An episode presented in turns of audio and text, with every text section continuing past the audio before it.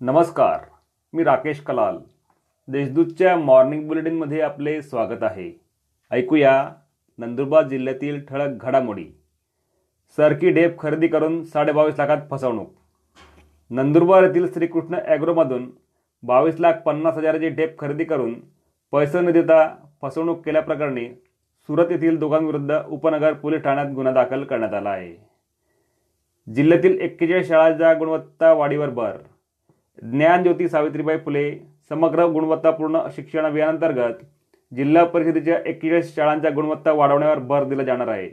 त्यानुसार दिनांक एकतीस डिसेंबरपर्यंत या शाळांची गुणवत्ता वाढवण्यासह पायाभूत सुविधांकडे लक्ष केंद्रित करण्याचे निर्देश शिक्षण विभागाने दिले आहेत. यातील तीन उत्कृष्ट शाळांना तीन जानेवारी दोन हजार बावीस रोजी आदर्श शाळा पुरस्कार देऊन गौरविण्यात येणार आहे. शहादा येथे मोकाट गायींना जखमी करण्याचे सत्र सुरू.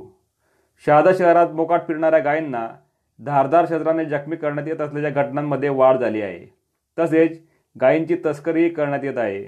अशा समाजकंटकांवर पोलीस प्रशासनाने त्वरित कारवाई करावी अशी मागणी गौरक्षा समिती व बजरंग दलातर्फे करण्यात आली आहे. वाल्हेरी येथे रुग्णवाहिकेचे लोकार्पण. वाल्हेरी तालुका तळोदा येथील प्राथमिक आरोग्य केंद्र येथे जिल्हा परिषदेच्या अध्यक्षा ॲडव्होकेट सीमा वळवी यांच्या हस्ते मानव विकास कार्यक्रमाचे उद्घाटन करण्यात आले. यावेळी वाल्हेरी प्राथमिक आरोग्य केंद्राला नवीन रुग्णवाहिकेचे लोकार्पण करण्यात आले. जिल्ह्यातील बत्तीस रुग्ण कोरोनामुक्त. नंदुरबार जिल्ह्यातील बत्तीस रुग्ण कोरोनामुक्त झाल्याने त्यांना कोविड कक्षातून डिस्चार्ज देण्यात आला आहे. यात नंदुरबार तालुक्यातील तेरा शहादा तालुक्यातील चौदा नवापूर तालुक्यातील तीन रुग्णांचा समावेश आहे. दरम्यान शनिवारी तेरा नवे रुग्ण आढळून आले आले आहेत. सध्या एकशे चौतीस रुग्णांवर कोविड कक्षात उपचार सुरू आहेत.